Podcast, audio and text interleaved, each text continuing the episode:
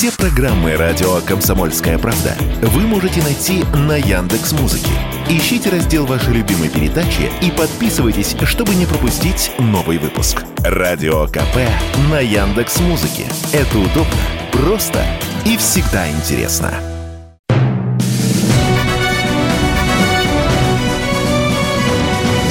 Клуб знаменитых путешественников.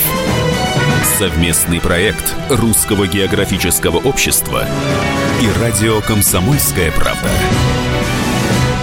Здравствуйте, дорогие любители приключений. В эфире Клуб знаменитых путешественников, совместная программа Русского географического общества и радио «Комсомольская правда». Совсем недавно в свет вышел замечательный проект «Комсомольской правды», переиздание книги Владимира Арсеньева Дерсу Зала. Это был последний проект нашего главного редактора Владимира Николаевича Сунгоркина, который, к сожалению, нас покинул в прошлом году. Но мы довели этот проект до конца. Книга вышла, книга получилась очень красивой. И это мнение не только мое как редактора этой книги, но и великого русского актера Юрия Мифовича Соломина, который в свое время сыграл в фильме Акиры Курасавы а, роль Арсеньева. А мы недавно подарили книгу Юрию Мифовичу, и он буквально чуть не прослезился, а, взяв ее в руки. Настолько она ему понравилась. Красота этой книги – это немалая заслуга нашего сегодняшнего гостя, фотографа дикой природы Олега Першина. Огромное количество фотографий, вот именно фотографий диких животных, птиц, удачно пойманные кадры, очень красивые кадры – это его работа. И сегодня Олег Першин у нас в гостях – и прежде чем он расскажет о своих новых путешествиях, о своих новых съемках, наша традиционная рубрика «Новости РГО».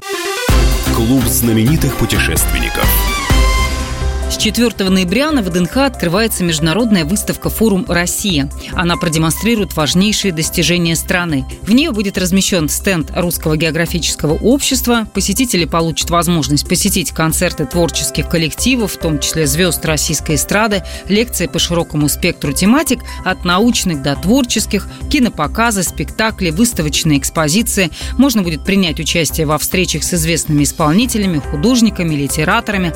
Также культурная программа предлагает множество мероприятий, направленных на студенческую и молодежную аудиторию. Вся подробная информация есть на сайте rgo.ru. Ровно месяц остается до старта географического диктанта 2023. Стать отличником может каждый. Для этого переходите на сайт диктант.ргу.ру и решайте географические головоломки в онлайн-формате. Демо-версия доступна для прохождения до 19 ноября. Как и основной вариант диктанта, демо-версия содержит 40 вопросов разной степени сложности. Результат станет известен сразу после тестирования.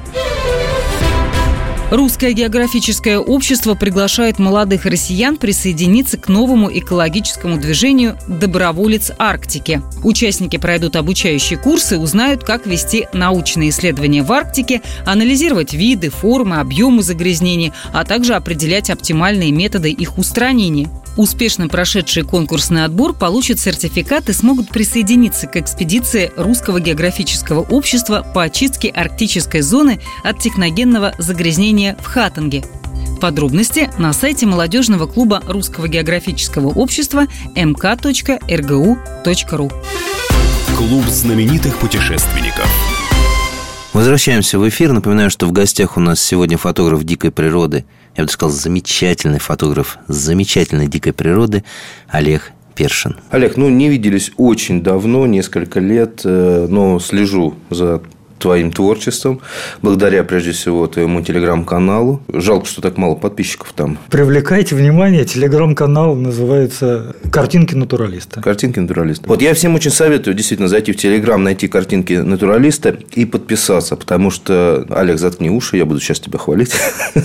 Вот Олег действительно один из лучших фотографов дикой природы России. У него замечательные фотографии, и в этом телеграм-канале он все время выкладывает что-то новое. Но вот я не знаю, моя любовь, вот, э, из-за чего я захожу на твой телеграм-канал, это совы. Это, я так понимаю, любимые птицы твои? Совершенно верно. Как удается снимать их так мило? Такое ощущение, что это же такие милые, глазастые существа. А на самом деле? Ну, если говорить про то, что я снимаю, совы – одно из семейств, которое, да, действительно любимое. И, несомненно, их есть за что любить, уважать, изучать, вообще знать о них больше, чем, ну, скажем, знают даже специалисты, орнитологи, ученые. Так как я все-таки основная деятельность моя – это фотограф, то через фотографию происходит изучение этих шикарных совершенно птиц. Сов много, по крайней мере, в России достаточное количество, чтобы ездить по всей стране, изучать и фотографировать сов, разные виды, подвиды и так далее, и так далее. Ну, совы все-таки отдельное, можно сказать, у меня направление, которое я посвящаю и время, и пишу статьи для разных журналов, в том числе «Наука и жизнь», в которой тоже была отдельная статья про сов, как мы их видим, что они видят, ну, по крайней мере, как мне кажется, что они видят, что они чувствуют и так далее. В общем, с некоторым таким художественным аспектом, с художественной подачей, не проходя мимо и биологического аспекта, я вот рассказываю про сов. Призываю всех вот слушателей даже выйти в парк и наверняка когда-нибудь кто-то обязательно хоть какую-то сову увидит. Совы живут в наших парках с большим удовольствием. Кормовая база достаточно широкая. Парки у нас крупные. Например, вот в Питере парков практически нет. Нет таких э, зеленых лесных массивов, как в Москве. Поэтому в них шикарно совершенно и комфортно живут совы, которые можно изучать и фотографировать, даже не выезжая в какие-то интересная экспедиция. Часть э, вот этих замечательных фотографий сделана буквально в черте города? Совершенно верно. Совершенно верно. Например, главный ботанический сад Цицина, Царицынский парк, Лосино-Островский. Вот эти вот большие зеленые массивы, в которых живут наши совы. Даже такие крупные, как уральская неясыть. Там, например, такие уже совсем крупные монстры, как бородатая неясыть или там филин, конечно, в Москве может и, и, и появляется, но это очень редко. Проездом. Это, да, спорадично как-то. Да, да, да. Именно вот пролетел, видимо, устал отдохнуть вот где-то вот Подмосковье особенно. Да, да, да, бывает такое. Ну, а большие совы и средние совы просто живут. Кроме сов, вот, чтобы закончить разговор о, о замечательных фотографиях в двух шагах от дома, что можно сфотографировать в черте города? В черте города, если говорить о птицах, это очень большое количество, опять же, исходя из того, что у нас большие зеленые массивы. Если говорить о млекопитающих, это и бобры, и ласки, и зайцы, и лисицы. За волка не буду говорить, все-таки волк, если даже он сюда доберется, это уже будет нечистый волк. Наверняка уже будет какой-то гибрид, но это так теоретически. А вообще очень многие млекопитающие живут, опять же, в парках, и их можно фотографировать, ну, если какую-то усидчивость, терпение проявить, наблюдательность. Не просто ты гуляешь, а где-то сидишь вот даже на лавочке, бах, перед тобой появляется лисица. Любопытная, голодная, как обычно. Достаточно много можно и млеков поснимать. Я решил пойти по твоим стопам, да? Вот я хочу снять лося например, да? Да, наконец-то сорвал с языка. Конечно, лосей, да, лосей. Да. Вот. Я иду на Лосино-Островск, да, э, да, на Лосиный да. остров, да? Да, Лосиный остров. И да. что, я просто сижу на, на скамеечке или вот какие-то есть секреты? Э, секретов нет. Лосиный остров – открытый парк, э, можно и на московской территории зайти, можно и подмосковные. Ну, даже в московской территории, вот по прошлому сезону, позапрошлому сезону мне говорили сотрудники парка, что только на московской территории 20 лосей. Причем там они размножаются. То есть там лось, лосиха, лосята. То есть семьями такие. Семьями живут. И неоднократно я вот просто подходил к Лешке и их поднимал. Они недовольные, бросая на меня ледяные взгляды, уходили в чащу, там ломая этот бурелом. А увидеть, как огромная территория Лосиного острова, ну, как ты знаешь, поделена этими просеками и так далее. Как правило, люди катаются на велосипедах, потому что покрывают большую территорию, проезжают и видят. И вот многие даже фотографы, мои коллеги, купили велосипеды и ездят на велосипедах, чтобы больше увидеть и больше сфотографировать. Потому что пока едешь, покрываете расстояние, ты увидишь больше. Действительно, то если утром там в 7 утра где-то появиться на одном из просек uh-huh. Лосиного острова, то наверняка будет где-то кормиться, вот сейчас ближе к зиме, сейчас начинается дефицит корма для лосей, даже на просеку могут выйти семьями лоси, и будут они абсолютно себя комфортно чувствуют. Опять же, к людям они привыкли, хотя, конечно, не под, они к себе не будут подпускать близко. И мало того, если ты будешь к ним подходить, э, молодые лоси могут тебя атаковать. Потому что вот недавно только гон прошел, у них еще... Кровь кипит. Кровь кипит, кипит, бурлит, да. И, в общем, по большому счету, иногда можно даже нарваться на ответный удар. Фотографический азарт, его никуда не денешь, поэтому желание подойти, фотографировать, сделать красивый кадр с каким, каким-нибудь хорошим фоном и так далее, символичным фоном в данном случае. Ну, вот иногда приходится подходить поближе. Но есть опыт, есть тренировка. Надо спортом заниматься. Бегаю хорошо. Да, так что с лосями у нас тоже замеч- замечательно. Лоси это, да, лоси. Можно снимать их тоже и зимой, и летом. Но в основном, конечно, их хорошо видно зимой. Зимой корма меньше, они выходят. Вот молодой ивняк, который этого года, вот веточки, вот они гложут, и э, их выходят, и это самое. А так, а, а летом, конечно, очень достаточно трудно их увидеть не то потому, что они, ну, прячутся э, уже в чаще, и плюс, ко всему прочему, брачный период уже начинается. Ну, в общем, там все связано с тем, что уже какое-то уединение у лосей, они стараются, в общем, держаться подальше от людей. Но и самое главное, корма достаточно в лесу, им не нужно уже выходить на, на люди. Зимой прекрасно. Вот ты хочешь, зимой прям приезжай на велосипеде на зимнем, ну или, по крайней мере, в холодное такое время, пока первый снег еще не выпал, очень легко можно его мы ненадолго прервемся. Напоминаю, что в эфире вы слушаете «Клуб знаменитых путешественников», совместную программу Русского географического общества и радио «Комсомольская правда». У микрофона постоянно ведущий Евгений Сазонов, а в гостях у меня сегодня фотограф дикой природы Олег Першин.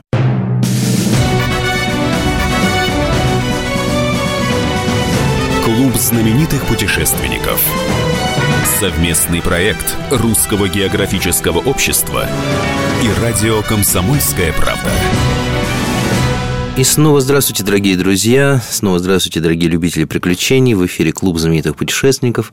У микрофона постоянно ведущий Евгений Сазонов. В гостях у меня сегодня замечательный фотограф дикой природы, победитель фотоконкурса «Самая красивая страна». Это фотоконкурс Русского географического общества Олег Першин. Если говорить о экспедициях, да, многочисленных твоих, вот у меня до сих пор стоит перед глазами твоя замечательная фотография э, победительница самой красивой страны, где на фоне Луны ты заснял Олушу. Олушу, да. да. Это был остров, экспедиция на остров... Остров э, Харлов, это Кандалашский заповедник Баренцева моря. Хоть ты мне и говоришь, что ты сначала придумал эту фотографию, рассчитал движение Луны, все равно здесь какая-то магия. С момента нашей встречи, разговора вот о той замечательной фотографии, вот в каких экспедициях ты был и что интересного еще магического ты заснял? Конечно, с тех пор прошли разные экспедиции, и близкие, и короткие. К сожалению, вот дальневосточные экспедиции накрылись из-за того, что вот эти ковидные года были, и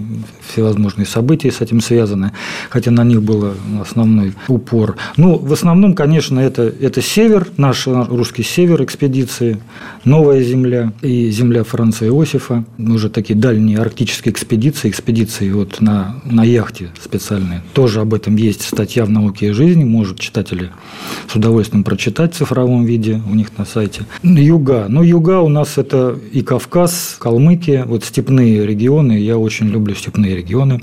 Это тоже любимые места. Большое биоразнообразие. Ну, вот в данном случае, ты мне сказал про фотографию Олуши. Эта фотография Олуши тоже, мало того, что она там победила и была на выставке, такого же типа фотографии сейчас Сайгак да, и опять же фотография сделана на фоне это Луна или Солнце? На фоне не Луны, но в данном случае на фоне Солнца. Ага. Вот. Сайгак щиплет да, травку, это, да? Или? Да, это Сайгак. Сделана фотография э, в Астраханской области на территории заказника Степной. Я фотографирую этого Сайгака из коротка, из укрытия стационарного, который вкопан в землю, и от, от уровня земли там выступает там, 70 сантиметров. То есть, как бы для сайгаков вот это выступ, выступ из земли, он достаточно уже привычен, и плюс ко всему прочему мало заметен. Эта фотография тоже заняла призовое место. Вот сейчас на, на золотой черепахе ага. эта фотография висит в топе в категории «Заповедная Россия». Слушай, ну удивительно, потому что я вообще подписчик науки и жизни – Но вот этого номера я не видел. Вот я привез специально тебе. Спасибо, потому что, видимо, меня его кто-то утянул просто из приемной, потому что, ну, увидели хорошую фотографию, грех было не взять, ну, потому вот... что я, я, я удивлен. Замечательная фотография. Это действительно, вот, это скорее искусство даже, чем анималистика. Ну, вот видишь... А сколько ты сидел в засаде, чтобы это... Да, ты понимаешь, в чем дело? Там, в принципе, не обязательно сидеть в засаде. Почему? Потому что, ну, ты, во-первых, приходишь в темное время суток, это понятно, чтобы не, не показываешь не только сайгакам, но и другим животным, что ты пришел и там сидишь. Так как уже это многолетнее укрытие скородок, то к нему уже животные все привыкли. И птицы, и млекопитающие. Период времени, который я снимаю, это э, гон. В конце ноября начинается гон, и он идет где-то примерно 10 дней плюс-минус там от финала, финологических событий тоже зависит многое. Вот сейчас я опять туда поеду, потому что вот не ездить туда э, ради этих животных ну, просто нельзя. А Пропуск, там уже будут про, снега, да? Пропуск, вы знаешь, в степи Нет? снега. Нет, да? Снега выдувает сильно ветром. Морозы, да. Вот 25 градусов была фотография снята вот это. Вот это, это 25, это... 25 градусов минус. Немножко там даже, вот то, то ли он не дышал в это время, то ли он да, вдох, да, пар, вдохнул, пара, да, пара то ли он вдохнул. Я-то, я-то рассчитывал сделать фотографию, да. чтобы пар выдыхал. Но, видимо, он в этот момент... Снимают? Да, да, да, да, да. Было такое, да. Но я хотел тебе рассказать, что, вот, э, что связано с этой фотографией, потому что э, каждый, почему туда я езжу, потому что каждый раз это какие-то драматические события в мире природы и в жизни животных. Вот в данном случае вот фотография это Сайгака, а именно вот в этот момент, в этот день, я снимал драму на, на этом артезиане, около которого стоит скородок. И было очень интересное наблюдение, интересное такое э, событие в жизни животных, о которых я описываю. Здесь у меня статья, вот прям на первой странице начинается статья, и я это все очень подробно и художественно описываю. Поэтому я, опять же, призываю э, наших слушателей не полениться и почитать хотя бы в цифровом виде эту статью, потому что я ее так старался описать Слушай, более-менее в художественном виде. Я, я понимаю, о чем ты говоришь. Да, в художественном я открыл, виде. Это э, битва... В общем, это история о гадком утенке. И история, она очень драматическая, потому что перед этим были разные события, и это было многодневное наблюдение, многодневное, там вот 4-5 дней я это наблюдал эту ситуацию. И не буду предвосхищать и рассказывать, чем она кончилась, но история гадкого утенка была достаточно трагичная, но счастливая. А, то есть... Да, счастливая. Просто... Ну, трагедия и комедия и жизнь вообще рядом ходят друг с другом, поэтому э, здесь интересен сам процесс сам процесс, и это я все-таки постарался в таком более-менее художественном Ну, давай чуть-чуть раскроем. Это момент нападения орла, да? Главное да, событие – это сопротивление э, молодого э, лебедя Кликуна – который остался на замерзшем озере, а стая его улетела, ну, угу, по разным причинам. Такая серая шейка, да? Да-да-да, именно так. Стая улетела, один остался, видимо, ослабленный, или еще какая-то причина, ну, внутрь он когда мне не рассказал, к сожалению. И он остался один, и его со всех сторон стали, стали в степи зажимать хищники. Ой. Волки, лисы, и орланы. Весь мир против да, него, на, да? Да, на, наши вот орланы местные, астраханские. Так вот, именно нападение орлана на э, лебедя Кликуна, на молодого, сопротивление орлан, э, Кликуна, и вся эта битва между ними была описана вот уже как основное, то есть кульминационное событие, это вот именно вот эта борьба.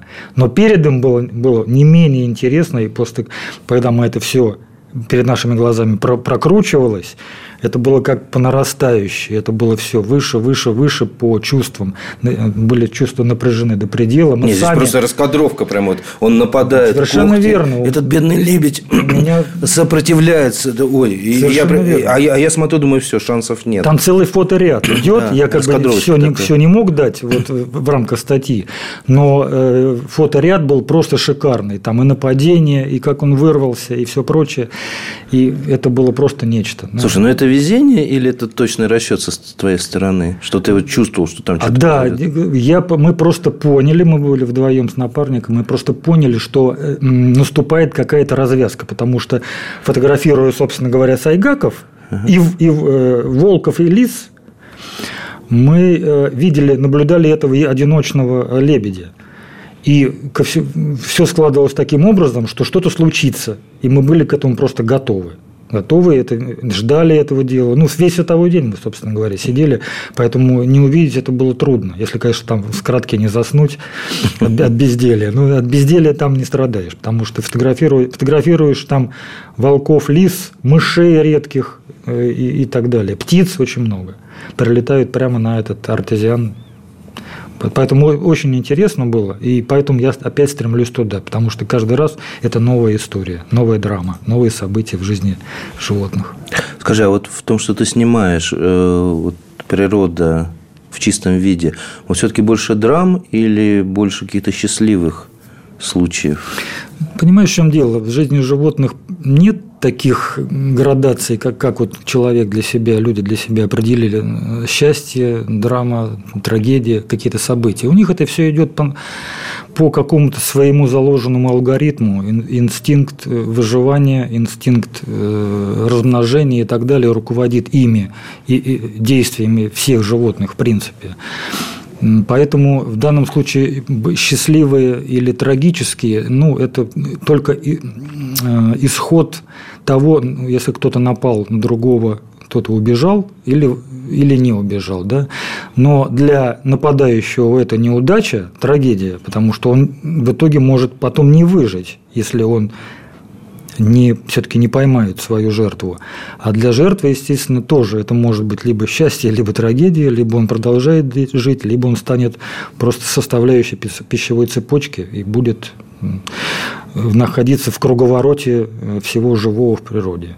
Ну, это природа, это, это она не злая, не добрая, Совершенно она просто... верно. Эмоции, к сожалению, эмоции в животном мире, вот мы бы хотели это увидеть, и мы это стараемся увидеть, и фотографы особенно, они это вот в разных таких э, э, фотографиях, которых, особенно портретных, стараются это понять. Но на самом деле, я считаю, все-таки немножко к биологии близко так располагаюсь, все-таки э, это, это нам так кажется, что это эмоции, к сожалению. На самом деле просто это естественный ход событий. И так э, даже вот в мимике, можно сказать, морд, выражение лиц животных, это тоже вроде как животное улыбается там, да, вот мы можем это так сказать, что оно улыбается. Нет, на самом деле это такие ужимки, такие движения, такие инстинктивные моменты в жизни животного, которые мы расцениваем как люди, как наши человеческие черты, желания и, и чувства. И снова ненадолго прервемся, дорогие друзья. Напоминаю, что вы слушаете «Клуб знаменитых путешественников», совместную программу Русского географического общества и радио «Комсомольская правда». У микрофона Евгений Сазонов. В гостях у меня замечательный фотограф дикой природы Олег Першин.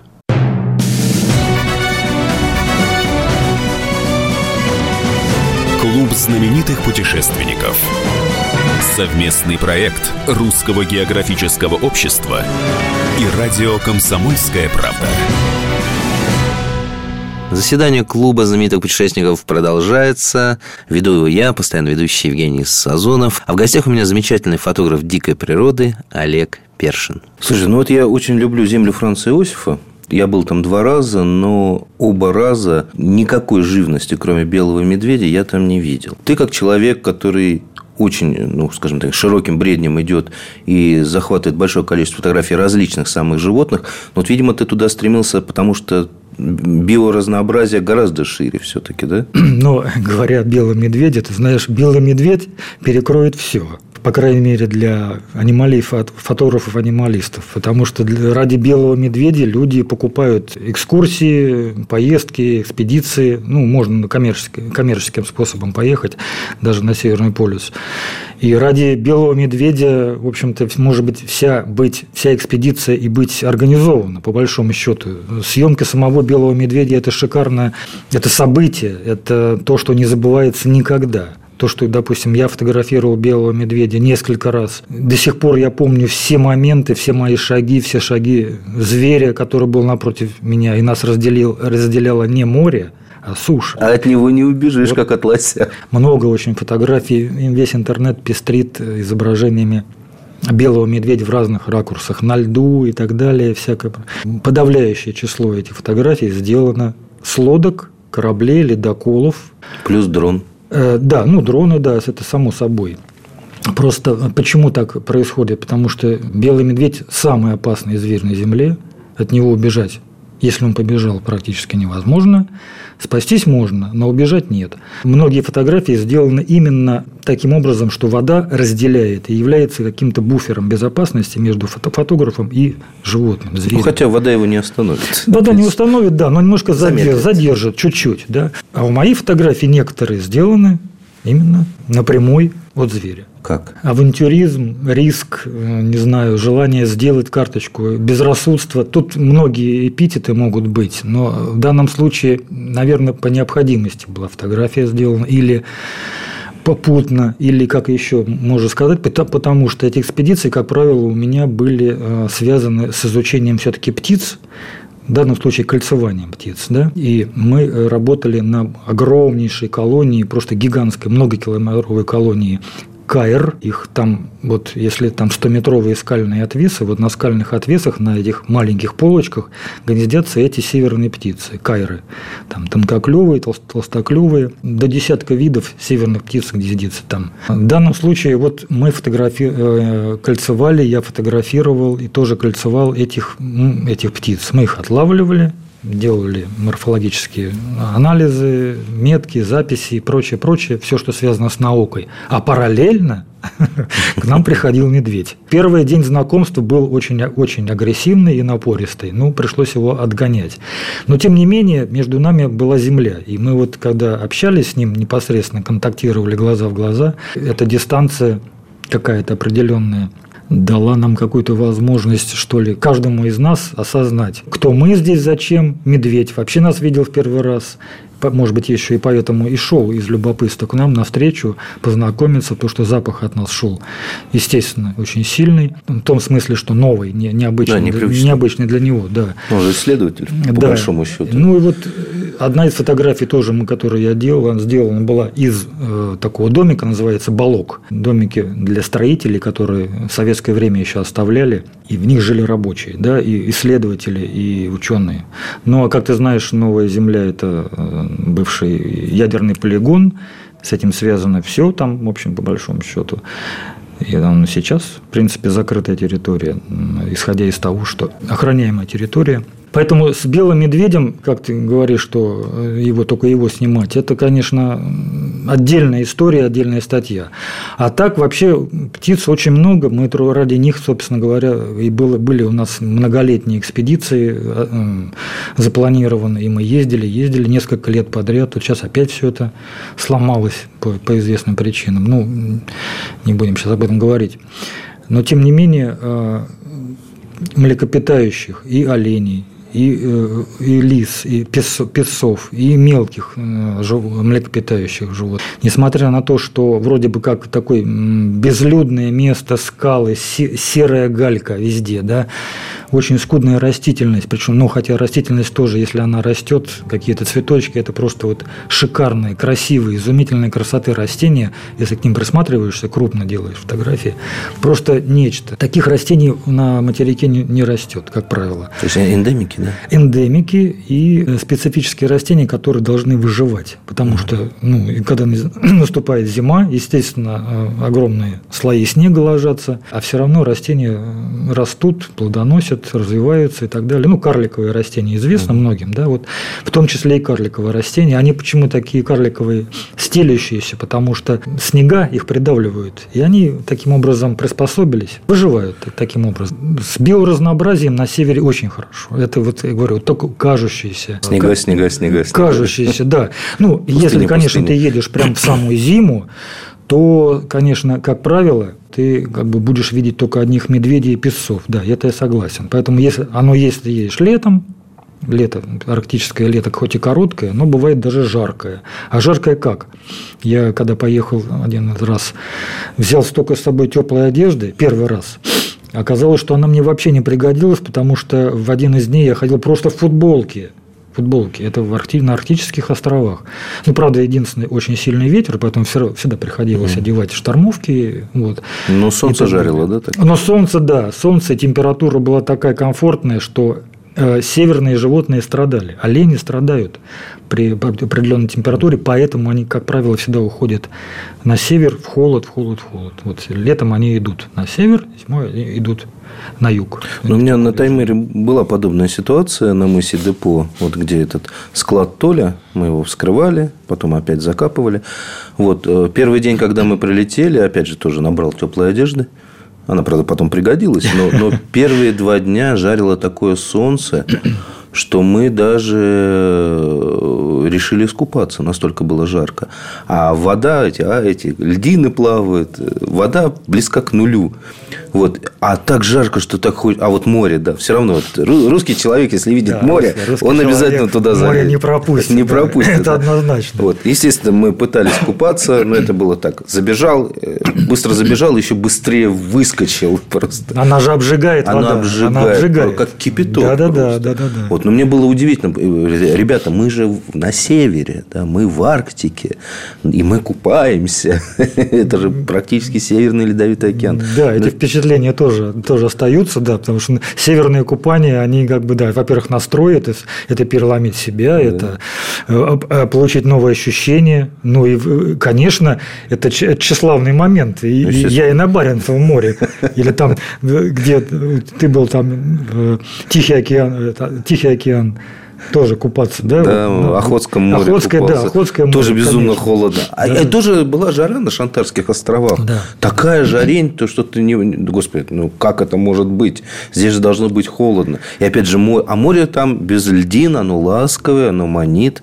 Да. Вот, и, он... да. и ты хочешь, и думаешь, ладно, что с ним, попробую. И тоже это как в кипяток. Жгет, жгет, жгет прямо, да, да, да, ощущение прямо вот одинаковое. Вот, я прекрасно да. понимаю, жгет именно, именно таким холодом. Но ты идешь, ты, ты ж настраиваешься, ты как бы даешь избыточное тепло, даешь команду себе, как бы, сейчас, сейчас ты заходишь в воду, все, напрягаемся, или там все, да, не обращаем да, внимания, наоборот, на это дело. В общем, достаточно да, хороший. Завидуешь такой. этим, которые вдалеке касатки Ой, что плавниками машут. Да, да, да. И думаешь, как они, они же всегда живут там, удивительно. А я завидовал моржам, которые, вот когда мы на яхте ходи, ага. шли на, на ЗФИ, я завидовал моржам, потому что они чувствовали себя в этой ледяной воде Баренцевого моря просто как, как я в ванной.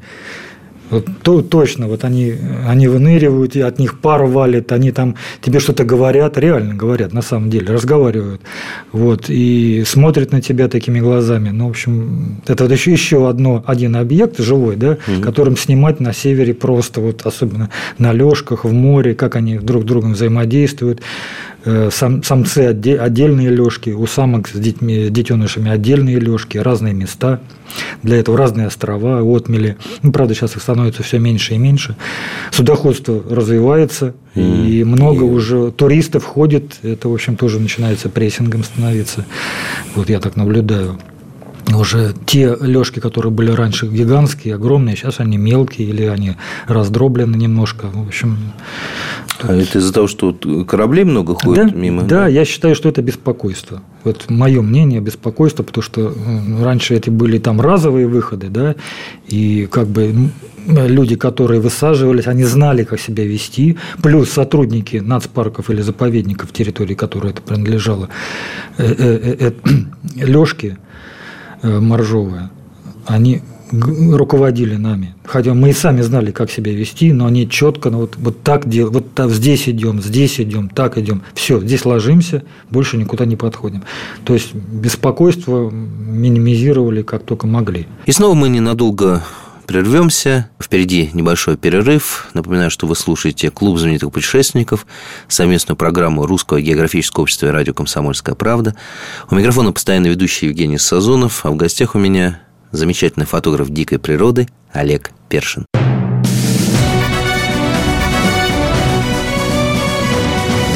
Клуб знаменитых путешественников. Совместный проект Русского географического общества и радио «Комсомольская правда». Клуб знаменитых путешественников снова вас приветствует. Снова вас приветствую я, постоянно ведущий Евгений Сазонов. И снова вас приветствует наш сегодняшний гость, замечательный фотограф дикой природы Олег Першин.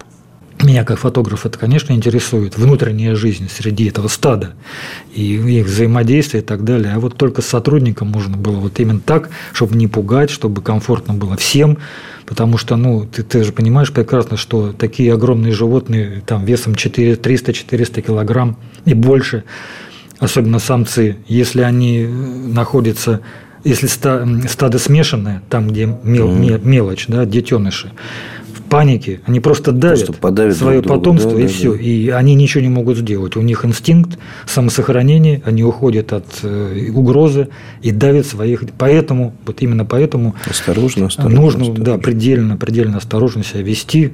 Как бы ты ни хотел сделать фотографию, используя либо просто укрытие, либо длиннофокусную э, оптику, как у меня есть. Я всегда этим пользуюсь, ношу эти огромные килограммы за спиной, но зато я делаю близкие фотографии с хорошим задним планом, потому что э, то, что дальнофокусная оптика, она позволяет делать красивые карточки.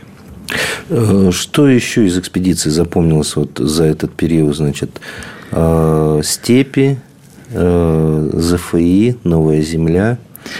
Ты знаешь, это все помнится. Я не думаю, что это вообще как-то забудется. Помнится все. И ты знаешь, какие-то даже локальные выезды, не называя это высоким словом экспедиция, дальняя экспедиция, э, есть э, такие разовые близкие выезды, например, в Рязанскую область. Да? А там что? В Рязанскую область, например, вот не далее, чем прошлой, прошлой зимой. Несколько раз ездил под Рязань фотографировать самую нашу большую неясыть, бородатую неясыть. Mm-hmm. Это самая крупная сова. Как она охотится – специально организовали эти съемки, мы там с товарищами, и делали, ну, во-первых, нашли, конечно, с помощью наших коллег-орнитологов рязанских, а, но э, сама вот съемка, как ты хочешь, как, как, ты, как ты ставишь свет, да, ставишь свет, имеется в виду, как ты управляешь светом солнца, используешь этого света, вот ты начинаешь там все это выстраивать после того, как ты птицу нашел, а она днем находится ну, в состоянии сна, поэтому никуда не улетает. Если ее ношу, то, в принципе, можно ее фотографировать, по крайней мере, в статике. А ночью или в сумерках она начинает охотиться. И вот этот момент начала охоты, когда еще есть свет, но он, но он падает, а уже не хватает выдержек, экспозиции и так далее, фотографических параметров, которые надо снять движение. Вот ты стараешься сделать это раньше и ждешь этот момент, и когда начнет охотиться. А она охотится прям по часам. Вот как только там, допустим, 5 часов, там, да, вот наступает 5 часов, там без 5-5 первый слет, и она начинает, начинает искать, вот, искать, и, как правило, она сразу, если слетает, она сразу слетает на жертву, и сразу это там мышь, мышь берет, ну, грызуна этого берет, это такое дело.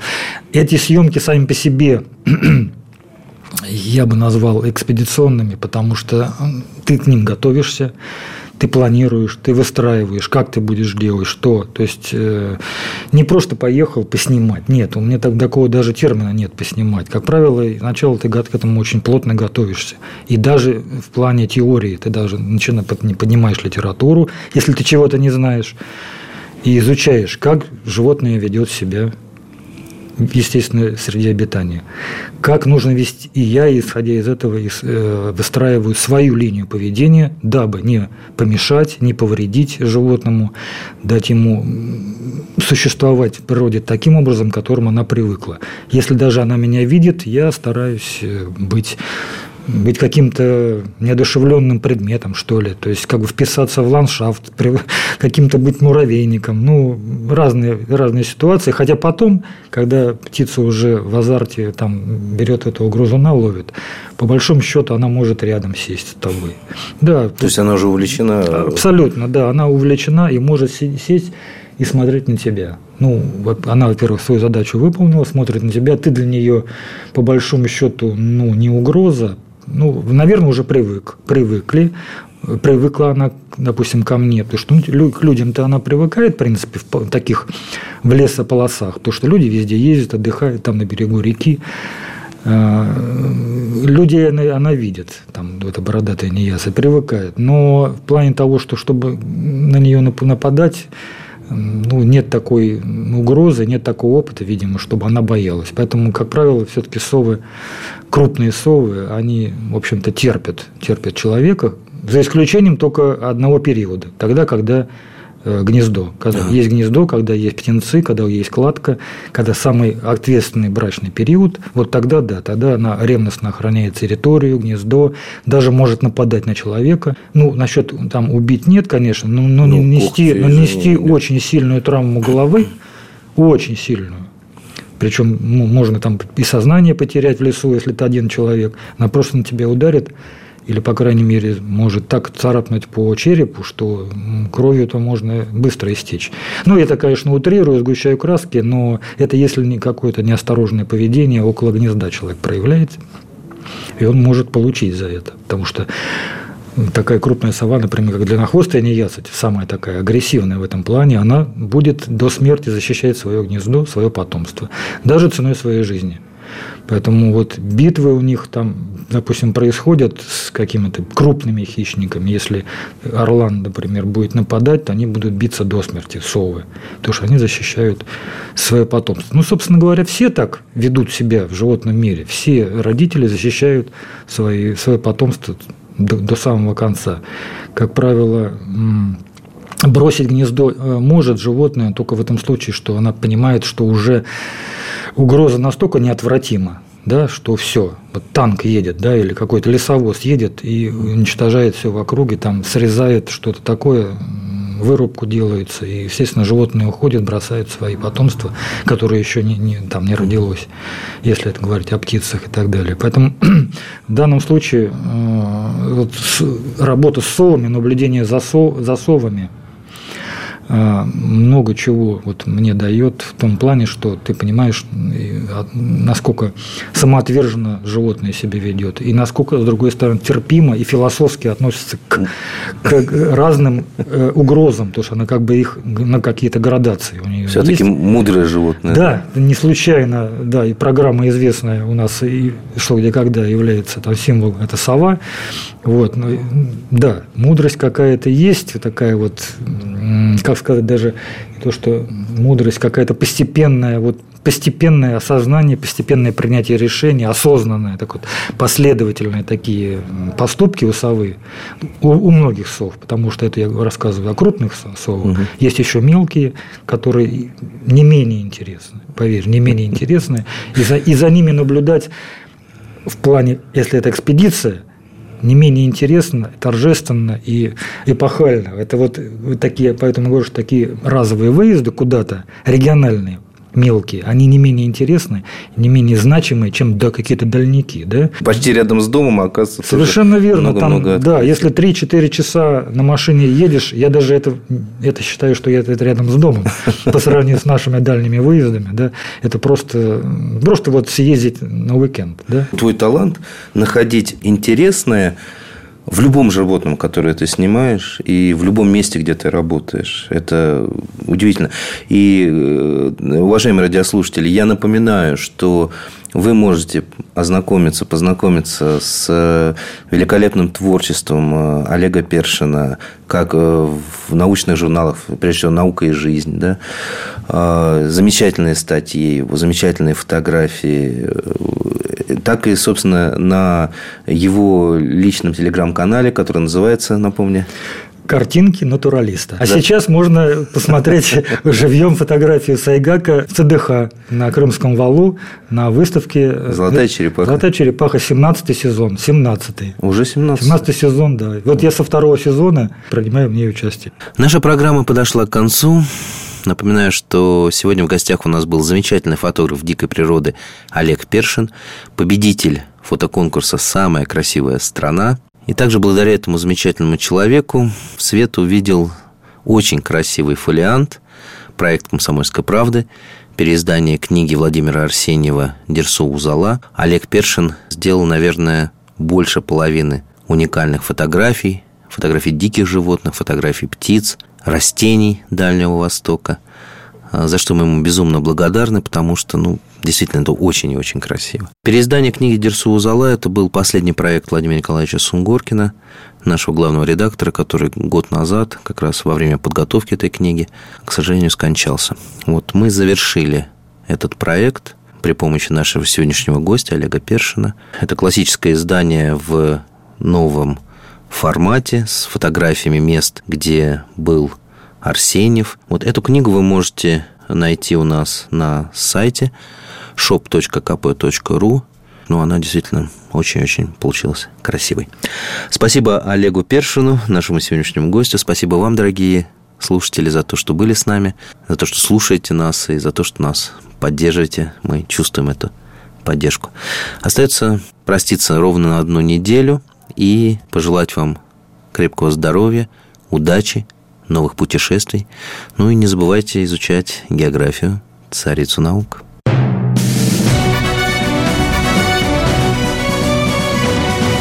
Клуб знаменитых путешественников. Совместный проект Русского географического общества и радио «Комсомольская правда».